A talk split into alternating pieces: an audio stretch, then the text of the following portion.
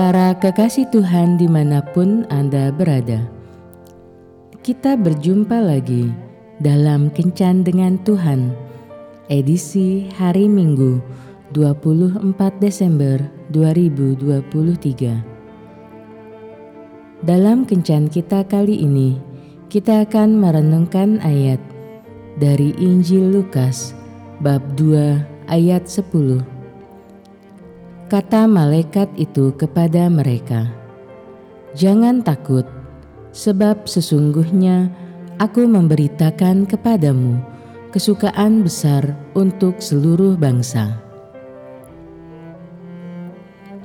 Para sahabat kencan dengan Tuhan yang terkasih, di masa Alkitab, pekerjaan sebagai penggembala ternak mungkin dianggap sebagai salah satu pekerjaan rendahan.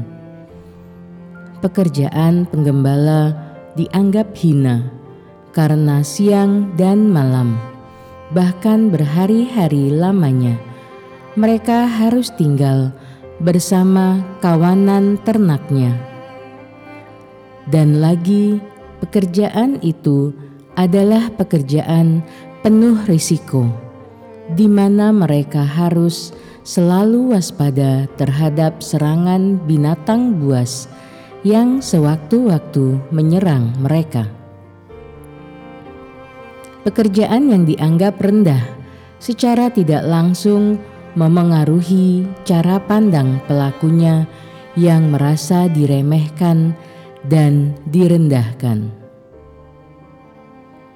Tapi malam Natal Tuhan menunjukkan bahwa sekalipun mereka dianggap hina, namun mereka sangat dipedulikan.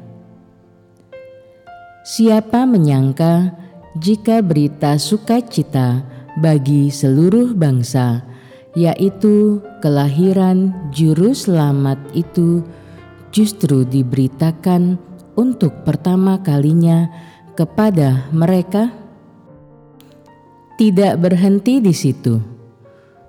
Tuhan pun menuntun mereka untuk bertemu dengan bayi Yesus, raja yang dilahirkan di tempat hina itu.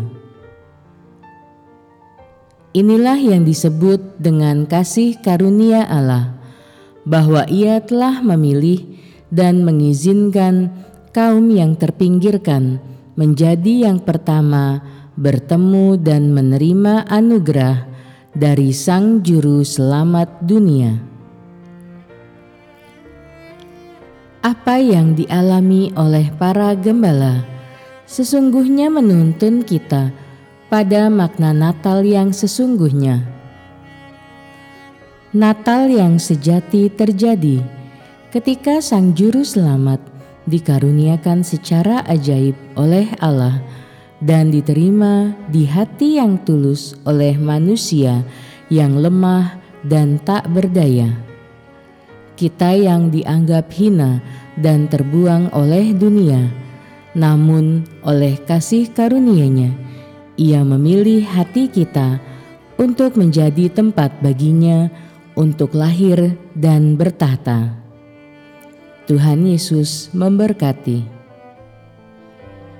Marilah berdoa. Tuhan Yesus, terima kasih karena Engkau telah memilih hatiku menjadi tempat bagimu untuk lahir dan bertahta di dalamnya.